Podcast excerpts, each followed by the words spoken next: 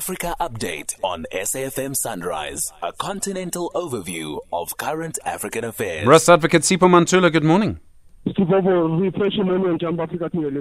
In Senegal, authorities now suspending mobile internet. I mean, this is always a bad sign. How many times have we come across this before?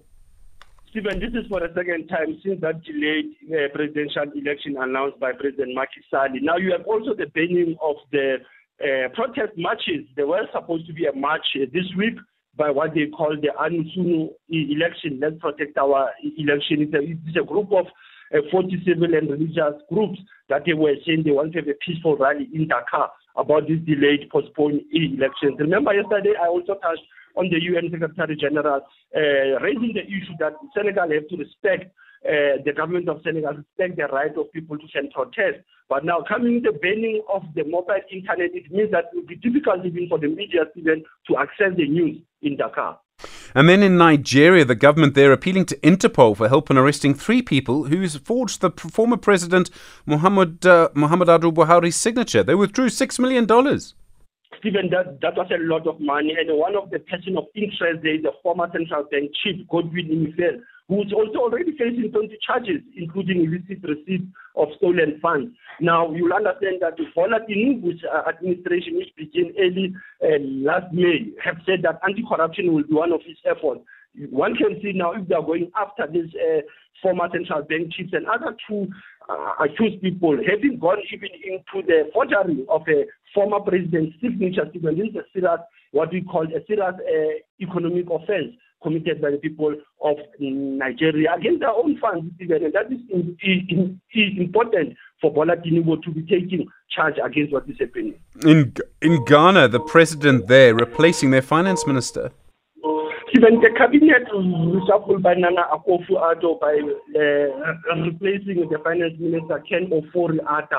And, and this has been because of the ex-banker's leadership saying that there is a crisis about this leadership. So they are pulling him out of the cabinet. This has been happening uh, even in uh, Ghana with this reshuffling of ministers. But Addo Akufo has been having challenges actually since 2017, since they've been into power, pledging to create jobs, fighting poverty, but there's challenges. He has been going to the IMF to borrow money.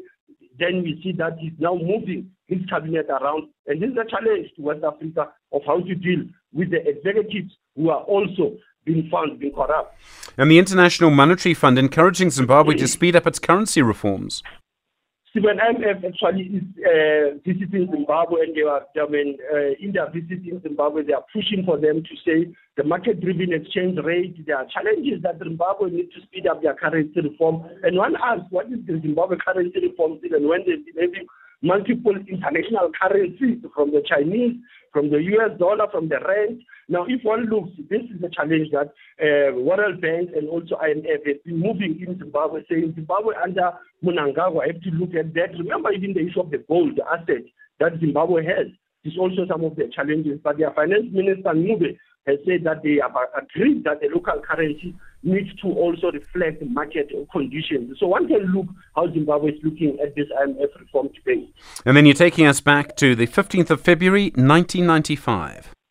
Even it is 29 years later when uh, the former president, the late uh, Nelson Mandela, revealed that he will not be standing for re-election uh, for 1999. Imagine Stephen a year after he's been elected, and later he says, I'm not going to stand. And recall in 2004, 20 years ago, with his famous words, he said, don't call me, I'll call you. Hmm. Asante sana SG as the conversation at the FM. I remember that. Advocate, Russ Advocate Sipho Mantula, thank you so much. Back tomorrow more news from our continent through the day here on SAFM.